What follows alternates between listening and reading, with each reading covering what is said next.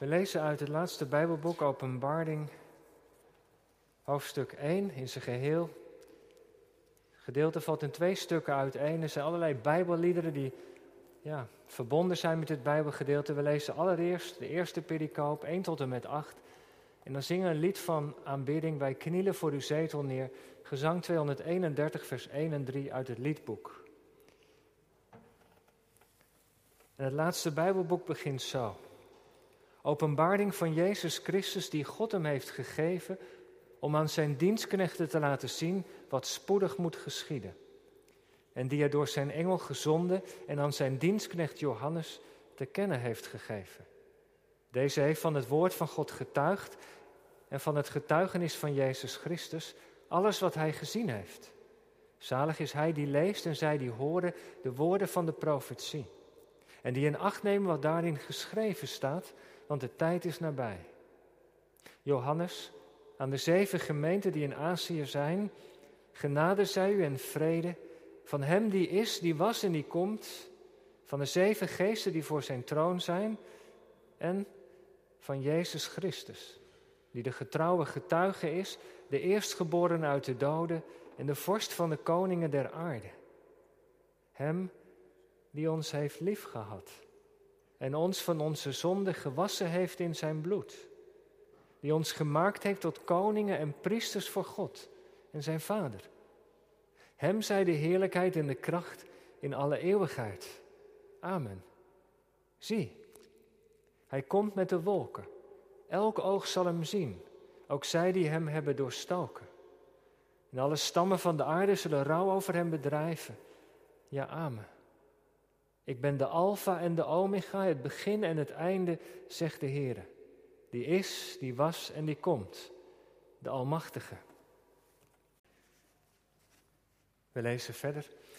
Ik, Johannes, die ook uw broeder ben, en deelgenoot in de verdrukking en in het koninkrijk en in de volharding van Jezus Christus, was op het eiland genaamd Patmos, omwille van het woord van God en het getuigenis van Jezus Christus.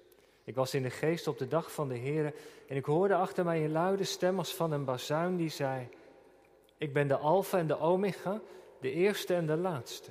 En wat u ziet, schrijf dat op een boekrol, stuur het aan de zeven gemeenten die in Azië zijn, naar Efeze, naar Smyrna, naar Pergamus, naar Thyatire, naar Sardis, naar Philadelphia en naar Laodicea. En ik keerde mij om om de stem te zien die met mij gesproken had. En toen ik mij had omgekeerd, zag ik zeven gouden kandelaren. En te midden van de zeven kandelaren zag ik iemand die op de zoon des mensen leek, gekleed in een gewaad tot op de voeten en op de borst omgord met een gouden gordel. En zijn hoofd en haar waren wit, als witte wol, als sneeuw. En zijn ogen waren als een vuurvlam, en zijn voeten waren als blinkend koper gloeiend gemaakt in een oven. En zijn stem klonk als het geluid van vele wateren. En hij had zeven sterren in zijn rechterhand, en uit zijn mond kwam een tweesnijdend scherp zwaard. En zijn gezicht was zoals de zon schijnt in haar kracht. En toen ik hem zag, viel ik als dood aan zijn voeten. Maar hij legde zijn rechterhand op mij en zei tegen mij: Wees niet bevreesd. Ik ben de eerste en de laatste, de levende. Ik ben dood geweest en zie, ik ben levend tot in alle eeuwigheid. Amen. En ik heb de sleutels van het rijk van de dood en van de dood zelf. Schrijf nu op wat u hebt gezien en wat is en wat hierna zal geschieden. Het geheim van de zeven sterren die u in mijn rechterhand hebt gezien en van de zeven gouden kandelaren is. De zeven sterren zijn de engelen van de zeven gemeenten en de zeven kandelaren die u hebt gezien zijn de zeven gemeenten. Tot zover de lezing van de woorden van God. Johannes gaat natuurlijk in deze brief verder. Volgen allerlei korte brieven aan de zeven gemeenten daar in Klein-Azië. We denken erover om in de komende tijd in ieder geval uit het boek Openbaringen te gaan preken. We proberen nog een beetje een passend rooster te maken. De preken over de brief aan de zeven gemeentes. En het zou zomaar kunnen dat we daarna verder gaan en dat het een wat langere serie wordt. Want we leven in een spannende tijd, er gebeuren veel dingen. In het boek Openbaringen is de onthulling van Jezus over de eindtijd. En veel vragen die we vandaag allemaal wel hebben, komen, worden in dit boek geadresseerd. Dus het is ook uitermate actueel.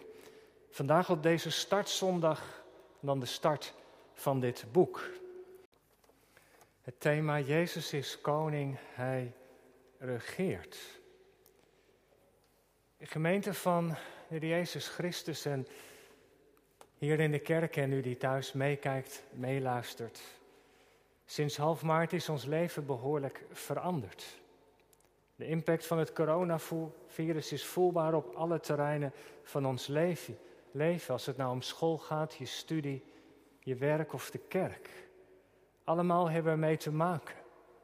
De grenzen van wat wel of niet mag, de anderhalve meter afstand, vermijden van contact met mensen, het valt allemaal niet mee. Zeker niet bij verdrietige momenten als een begrafenis of blijde momenten als een bruiloft of een jubileum. En de uitbraak van het virus heeft natuurlijk ook veel vragen opgeroepen. Gelijk al vanaf het eerste begin. Hoe heeft het nou kunnen gebeuren? Wie is er voor verantwoordelijkheid? Zijn het mensen die onzorgvuldig waren in het lab? Of is het toch in Wuhan op die markt misgegaan? Of moeten wij hierin de hand van God zien? En al vanaf het eerste moment klonken er, klonken er ook stemmen op CIP.nl en het Reformatorisch Dagblad dat we de uitbraak van het virus moeten zien als een oordeel van God. God straft door dit virus de zonde die wij mensen op aarde begaan. En soms vragen mensen ons dat ook als, aan ons als dominees. Hoe kijkt u eigenlijk, zoals onlangs nog, tegen de uitbraak van dit virus aan? Persoonlijk ben ik terughoudend om deze uitbraak van het virus te duiden als een oordeel van God. Om twee redenen. En de eerste is deze. Dat God mensen of volken kan straffen, dat is zeker een Bijbels gegeven. Veel plaatsen in de Bijbel lezen we dat, dat de Heere God het kwaad straffen kan. Maar er wordt in de Bijbel dan altijd iets bijgezegd. Door God zelf of door een profeet. Datgene wat er nu gebeurt, dat dat een straf is. En waarom die straf ook bedoeld is. Waarom mensen deze straf ook krijgen. Er is een uitleg, wordt een reden gegeven. En voor het huidige coronavirus hebben wij niet zo'n briefje uit de hemel van God gekregen. En juist omdat we geloven dat de Heere God een rechtvaardige rechter is, een liefdevolle vader, mogen we dat juist wel van Hem verwachten. Dat als er een oordeel is, dat Hij ook tekst en uitleg zal geven. Want zo is het natuurlijk toch ook in de opvoeding. Als je als vader of moeder je kind opvoedkundig straft, dan geef je daar toch ook altijd een motivatie bij. Dat is niet zomaar willekeurig, maar dat is daar en daarom. Misschien zit er dan ook wel een opvoedkundig doel achter. En als dat al voor ons als ouders geldt, hoeveel te meer voor onze Vader in de hemel. En de tweede reden, die reden vind ik misschien eigenlijk nog wel belangrijker, is deze. Als je al die duidingen van het coronavirus leest en wat wij allemaal meemaken, dan valt daarin zo weinig de naam van de Heer Jezus. In heel veel duidingen wordt hij niet of nauwelijks genoemd. En volgens mij kan dat niet. En weet u, de schrijver van de Hebreeënbrief zegt heel duidelijk dat God voortijds op vele wijze, op vele manieren tot, tot het volk van God gesproken had, maar dat hij in de laatste dagen, die zijn sinds Pinkster aangebroken, dat geldt de tijd waarin wij leven, dat hij in het laatst van de dagen tot ons spreekt door de Zoon. Na de Heer Jezus komt er helemaal niemand meer. Wij moeten het doen, we mogen het doen met Hem. En als wij ons van onze zonde moeten bekeren, en dat moeten we inderdaad, dan is dat niet omdat er iets in de wereld gebeurt, maar dan is dat omdat Hij ons dat heeft gezegd. Bekeert u, want het koninkrijk van de hemelen is nabij. En als het gaat over het oordeel van God in deze dagen, dan zegt het evangelie mij dat de Heer Jezus dat oordeel van God heeft gedragen. En daar hoor je zo weinig over, dat hij dat aan het kruis al heeft gedaan. Met andere woorden, over wat God vandaag in deze wereld doet, mogen wij niet spreken buiten de Heer Jezus om. Want de Bijbel vertelt ons dat God de regering van deze wereld in de handen van zijn zoon heeft gelegd. En als het ons niet lukt om, als we geen duidelijke boodschap van de Heer God hebben gekregen over iets wat in de actualiteit gebeurt, en als we dat ook niet met de Heer Jezus kunnen verbinden, dan kunnen we er maar beter over zwijgen. We hebben aan het evangelie genoeg.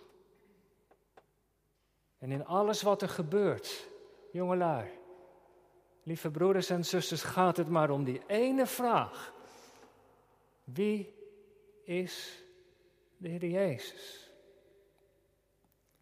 En het is met name dat laatste Bijbelboek dat dit zo duidelijk laat zien. Het boek Openbaring is een grote onthulling van wie Jezus is. Als je door dat boek heen bladert, kom je zoveel dingen tegen over Hem. Hij is het lam dat staat als geslacht. Hij is de leeuw van Juda. Hoofdstuk 19, hij is de koning der koningen en de Heere der heren. Mij is gegeven alle macht in hemel en op aarde.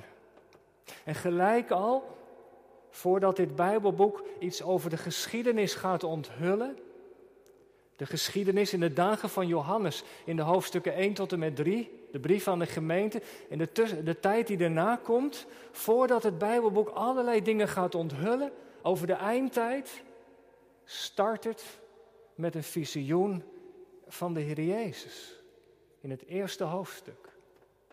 En dat is de juiste insteek, want als je niet met de Heer Jezus begint, zul je nooit bij Hem uitkomen. Kijk maar even mee, gelijk al in het eerste begin, in de versen 1 tot en met 8, de eerste pericoop die we hebben gelezen, het begint zo. Wij noemen het Bijbelboek de Openbaring van Johannes, maar dat is natuurlijk geen goede titel. Het is de openbaring van Jezus. Het is de onthulling die Jezus geeft via een engel aan Johannes. Het is de openbaring van Jezus aan Johannes.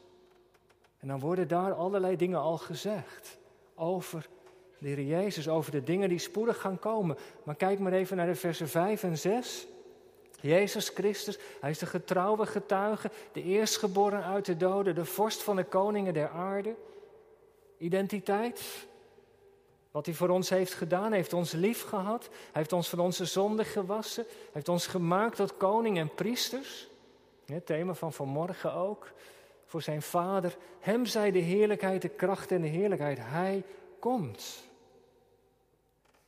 Versen 1 tot en met 8. Het Bijbelboek is nog maar nauwelijks begonnen, of het start al met allerlei dingen te zeggen over de Heer Jezus. En in de versen 9 tot 20, daar ligt het accent een beetje in de preek horen van het visioen dat Johannes krijgt. Maar voordat het tipje van de sluier wordt weggenomen en de, de laatste dagen worden onthuld, start dit boek met Jezus. En dat is de insteek die we moeten vasthouden als we dit boek samen gaan lezen. De tijd die komt, maar juist ook vandaag. Een tijd waarin zoveel speelt grote toneel van de wereld. De beperkingen door, door het coronavirus zouden onze blik zomaar naar beneden kunnen trekken naar de omstandigheden. Je maakt je zorgen, je ziet dingen gebeuren. Maar als we dat doen, als we niet de blik van openbaring hebben, dan zijn we net als Petrus die, die uitstapt op het water en dan kijkt hij naar de golven, naar de omstandigheden en dan zakt hij weg. Dan dreigt hij te zinken. Maar dan als hij de blik op Jezus richt en op het woord dat uit de mond van Jezus komt, dan kan hij lopen over het water. Dat is de les. Als je niet bij de Jezus start, kom je ook niet bij hem uit. En dit boek wil ons daarbij helpen. Steeds weer de focus op hem. En dat was in die tijd dat Johannes schrijft ook, ook nodig. De gelovigen van het eerste uur, dat weten we, hadden het niet gemakkelijk. Als je tot geloof kwam in de Heer Jezus, dan ontdekte je één ding. Dat was het evangelie wat verkondigd werd. Dat Hij niet alleen je redder is, maar ook je Heer, je Curios. Laat dat nou net de titel zijn die de keizer Domitianus ook voor zichzelf had bestempeld. Hij zag zichzelf als God en Curios. Nou, als je in die tijd dan het geloof beleidt dat er een andere Curios is, dan kun je rekenen op vervolging. En zo is het ook geweest, zeker in de dagen van Johannes. Gelovigen werden gedeporteerd, raakten alles kwijt of verbannen naar een eiland zoals Johannes op Patmos. Ik heb gelezen dat er allerlei mijnen waren en dat de mensen als gevangenen in de mijnen moesten werken, dat er grotten waren waarin ze leefden. En daar zit Johannes, hij zit niet op in een mooi huis, maar ergens op dat verlaten eiland. Moeilijk. Voorganger, oudste, verantwoordelijk voor de gemeentes. Hij kan niet naar de gemeente omzien en zit daar op dat eiland in isolatie, in lockdown. Was trouwens een beproefde strategie. Ze dachten als je de voorganger wegneemt, dan stort het werk in de gemeente wel in. Zie dat vandaag natuurlijk ook. Vervolgde christenen vertellen daarover. De strategie om de voorganger weg te nemen met de gedachte dat het werk wel instort. Maar zo werkt het niet. Want God laat nieuwe mensen opstaan. God bouwt zijn kerk. Is een tijd van vervolging, één. In de tweede plaats ook een tijd van grote verwarring. De vervolging bracht dat ook aan het licht. Als je dan die brieven op je laat inwerken, kom je allerlei dingen tegen die zo geweldig, dat zullen we hopelijk wel ontdekken, herkenbaar zijn. Neem nou die gemeente van Eversen. Een grote, actieve, enthousiast, een actieve, enthousiaste gemeente, orthodox in vele opzichten. Maar zoals het kan gaan, de liefde van het eerste uur is gedoofd. De levende omgang met God gedoofd. En op andere plaatsen gingen de gelovigen goed. Ze waren voorspoedig volop in de wereld, maar steeds minder. Volop in de wereld, maar niet van de wereld, steeds minder. Men durfde geen nee te zeggen tegen verleidingen die naar ze toe kwamen. Sommigen staan niet voor wat ze geloven, bidden, op je werk, uitkomen voor je geloof. Als iedereen er tegen is, het werd steeds ingewikkelder. Het was er niet meer in Pergamum en Thyatira. In de gemeente van Sardis, de ziekte van de alledaagsheid. Het ging over koetjes en kalfjes, maar er zat geen diepgang in, geen verworteling in Christus. Laodicea, een rijke gemeente, te goed gedaan, maar erg trots en zelfvoldaan. Ik zag een film op YouTube, een filmpje van een voorganger in Amerika. Na twintig jaar dominee geweest te zijn, legde hij zijn ambt neer. En met maar één reden. Hij beleed de zonde van zijn hoogmoed. Zelfvoldaanheid en wereldgelijkvormigheid, het was er allemaal. In feite was men bang om de Heer Jezus echt toe te laten in hun leven. Want wat zou er dan allemaal wel niet kunnen gaan veranderen? Vervolging, verwarring in het geloof. En hoe bewaar je dan het evangelie, dat pand dat hij is toevertrouwd? Hoe kun je dat nou overdragen op een volgende generatie? Hoe hou je staande? Als je overspoeld wordt door onheil, door ziekte en dergelijke. En dan zit Johannes alleen en dan is hij daarin gebed en dan gaat God dingen onthullen. En Johannes wil met dit Bijbelboek twee dingen doen: bemoedigen en toerusten. Toerusten, even een streep daaronder. Door dit Bijbelboek heen. Het is door al die symboliek en beelden ingewikkeld om te lezen voor ons, maar het is eigenlijk bedoeld als een eenvoudig troostboek en een toerustingsboek. Johannes wil de gelovigen daarin de eerste eeuw één ding leren. Als je Jezus volgt, heb je geen kalme reis. Lijden en vervolging kan dat met je meebrengen. Als je die radicaliteit kiest om in het spoor van je heiland te gaan, afwijzing, vervolging kunnen zomaar je deel zijn. En dan is het belangrijk om te volharden. Al die brieven gaan erover. Wie overwint? Wie volhardt? Dat vraagt inzet, dat is niet gemakkelijk om te geloven en staande te blijven. Dat vraagt volharding. Dat vraagt bemoediging in de kring van de gemeenschap. En het boek doet daar een duidelijk appel op. Wie overwint? Je kunt dus ook niet overwinnen en ten onder gaan. Dat maakt het boek tegelijkertijd ook spannend. En bemoedigen. Want in dit alles is Jezus koning. Hij regeert. En als je met Hem verbonden bent, dan ben je veilig. Dan draagt Hij je door alles heen. Ons leven is bij Hem veilig, wil Johannes zeggen. En die boodschap komt met kracht naar ons toe in dat eerste visioen. gaan we nu even naar kijken. De onthulling van wie Jezus is in de versen 9 tot en met 20. Wat onthult dit visioen dat Johannes ontvangt over de Heer Jezus? Er waren drie dingen die mij in het bijzonder raakten. En het eerste is dit: Jezus is overwinnaar. En laten we onze Bijbel er maar gewoon even bijhouden. Johannes hoort een stem, daar zeg ik zoiets over. En hij draait zich om en dan ziet hij een persoon en het kost moeite om deze persoon te beschrijven. Maar het is belangrijk dat we, dat, dat we daar wel naar kijken voordat we in het boek verder lezen. Wat ziet hij? Nou ja, hij heeft een lang gewaad aan met een gouden gordel. Het is een, een kleed dat door koningen of priesters werd gedragen. Zijn haar is wit, vers 14. Om wijsheid te maken. Naarmate je ouder wordt, wordt je haar meer grijs. Vaak klimt bij het klimmen van de jaren neemt, als het goed is, ook de wijsheid toe. Zijn ogen zijn vurig. Dat wil zeggen, ze zijn doordringend, ze zien alles. Zijn voeten gloeien. Zijn beeld voor heiligheid, denk ik. Waar hij op staat, het verteert alles. Zijn stem klinkt luid en duidelijk. En het beeld heeft ook, hij heeft ook sterren in zijn hand. De sterren symbool van macht. De keizers in die tijd beelden zich af op munten en dan boven hun hoofd allemaal sterretjes, sterren. Een aanduiding van macht. Maar hier hebben de sterren te maken met de gemeentes, met hun leiders, met de engelen. Ik zal er zoiets over zeggen. En dan heeft deze persoon zwaard dat uit zijn mond komt. Het is aan beide kanten scherp. Het woord van God, tweesnijdend zwaard. Het legt je hart en je gedachten open, dwingt je tot een keus voor of tegen. En zijn gezicht straalt als de zon, zegt hij. En als je dat beeld zo op je laat inwerken, dan zie je iets van de geweldige majesteit van de Heer Jezus. Wij zijn gewoon om naar de Heer Jezus te kijken zoals we hem in de Evangelie tegenkomen.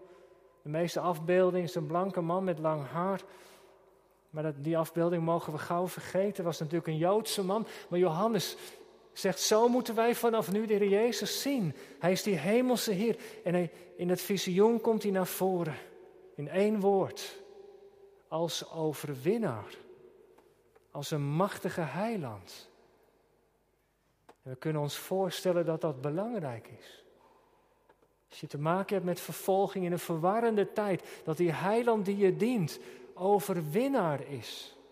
Hij heeft de sleutels van de dood in zijn hand. Hij heeft zelfs de dood overwonnen.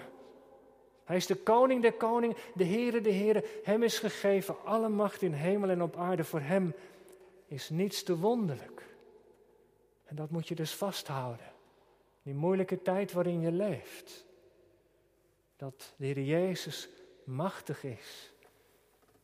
En als wij door het geloof, en ik hoop dat we dat allemaal zijn, hier in de kerk en u thuis, als wij met Hem verbonden zijn, dan waakt Hij als die machtige heiland over ons leven. En die heeft voor veel hetere vuren gestaan. Maar Hij is trouw. Hij heeft overwonnen. En Johannes is er zo van onder de indruk dat hij op zijn knieën valt de heiligheid en majesteit van de Heer Jezus. En dat boek, dat begint dus met die onthulling. Met dat visioen van de opgestane Heer als de machtige Curios. En ik hoop en bid dat dat onze houding ook zal stempelen. Onze geloofsverbondenheid met de Heer Jezus, dat we Hem steeds meer en zo door openbaring ook aangespoord zullen zien. Als die machtige Curios, als de overwinnaar. Als die heiland voor wie niets onmogelijk is. En het tweede, Jezus is bij zijn kerk. Want waar bevindt hij zich? Nou, dat zegt Johannes. Hij bevindt zich te midden van de zeven kandelaren. En die zeven kandelaren, dat, zullen we, dat, dat wordt in de laatste twee versen van het hoofdstuk genoemd. Dat zijn de gemeentes. En die zeven, getal van de volheid. Dat gaat over die zeven gemeentes daar, Klein-Azië, maar als symbool ook over, over de kerk van God, de kerk van Christus. Die wereldwijde kerk. En hij is te midden van die kandelaar. Betekent dat hij op het wel en wee van zijn kerk betrokken is. Hij draagt zorg. Hij ziet wat er gebeurt. Hij weet wat er nodig is. Hij staat klaar met zijn raad en met zijn zegen. Hij is het hart, het centrum. En ik zag hem te midden, vers 13, van de kandelaar. En ook dat is iets wat we moeten vasthouden, gemeente. Dat Jezus in het centrum staat. Hoe belangrijk is dat? Wanneer de Heer Jezus uit het oog verloren wordt, zou je kunnen zeggen, dan verliest de kerk haar bestaansrecht. En het tweede, hij heeft de sterren in zijn hand. En in vers 20 wordt dat uitgelegd. Die sterren, dat zijn de engelen. En engelen zijn in de Bijbel altijd boodschappers. De Heer Jezus geeft zijn boodschap door aan een engel. En die engel die brengt het, in dit geval aan Johannes en aan de oudste in de gemeente. Zij dragen zorg dat de boodschap op de juiste plaats terechtkomt. En de Jezus houdt ze in zijn hand. En dat is een beeld. Hij draagt zorg ervoor dat, de, dat zijn boodschap ook daar komt waar het moet zijn. Dat zijn woorden doorgegeven worden. In alle verwarring die, die er is, de poorten van de hel zullen zijn gemeente niet overweldigen. En natuurlijk, de gelovigen worden aangespoord om die woorden van Christus te horen. Hoor wat de geest tot de gemeente zegt, elke keer weer het appel. Die luisterhouding is belangrijk. Want als wij niet langer meer luisteren, kan hij de kandelaar wegnemen. Zeker. En dat is ook gebeurd in al die plekken waar, niet meer, waar hij niet in het centrum stond, waar er niet meer naar hem werd geluisterd. Maar het belangrijkste is dat hij het in zijn handen heeft. Hij waakt over zijn gemeente, over het woord, over de toekomst van de kerk. Iemand zei, Christus is een koning die nooit zonder onderdanen zal zijn. Hij zal zijn kerk niet loslaten. Hij is te midden van de kandelaren, hij is erbij. En dat had hij ook aan zijn leerlingen beloofd. Zie, ik ben met u. Alle dagen. En dat mag een bemoediging zijn in deze tijd van corona. Die vragen die ons bezighouden over de gemeente, over de toekomst. Over je eigen leven, misschien over je werk, je huwelijk, je gezin. Als je aarzelt of, of God wel er wel is, of die wel van je afwijkt.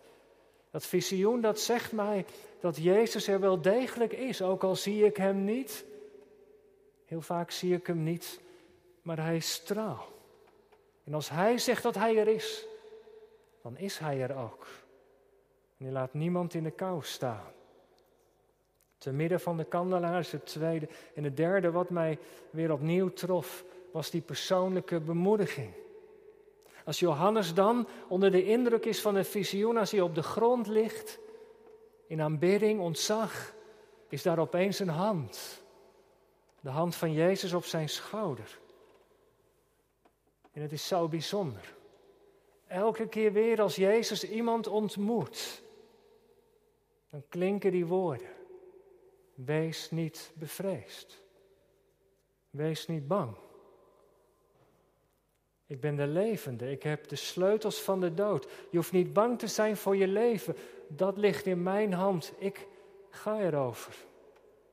Hoe vaak hebben die woorden niet geklonken in allerlei situaties van het leven? De woorden uit de mond van Jezus.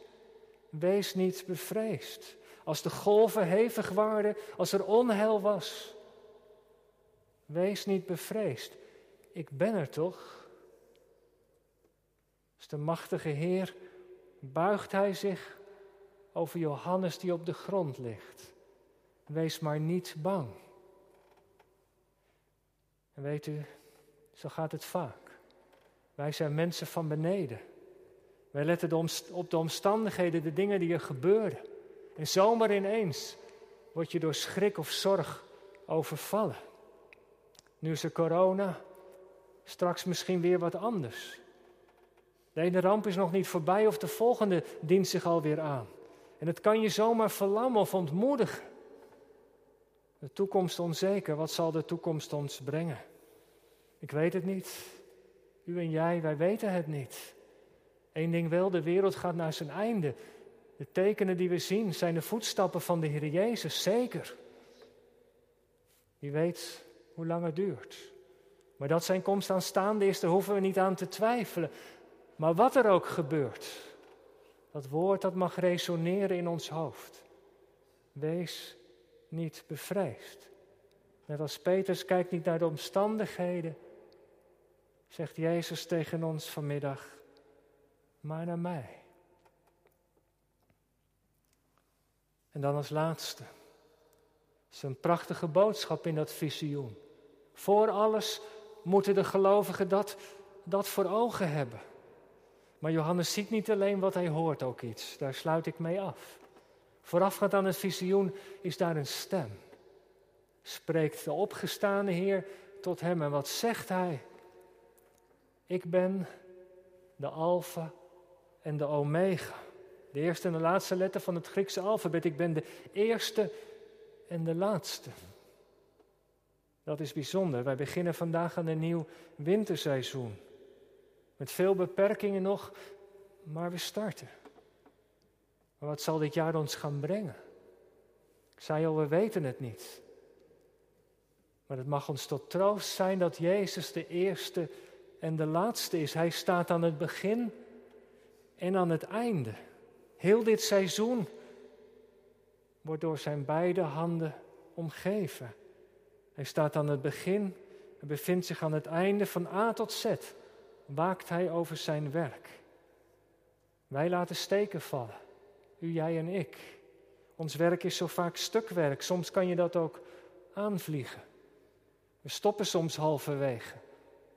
Maar Jezus, Hij maakt af wat Hij is begonnen in ons leven. In Zijn kerk. Want Hij is de Alpha en de Omega. Wees erdoor bemoedigd vanmiddag. En ook aangespoord om steeds naar Zijn stem te luisteren. De dichter van de psalm zegt het. Hoe zalig, hoe gelukkig, hoe voluit gelukkig is het volk dat naar uw klanken hoort. Zij wandelen hier in het licht van het goddelijk aanschijn voort. Woorden die we zo zullen zingen. Zij zullen zich in uw naam. Denk dan aan de naam van Jezus. Zij zullen zich in de naam van Jezus elke dag verblijden. Mag het zo zijn bij ons in Gouda. Amen.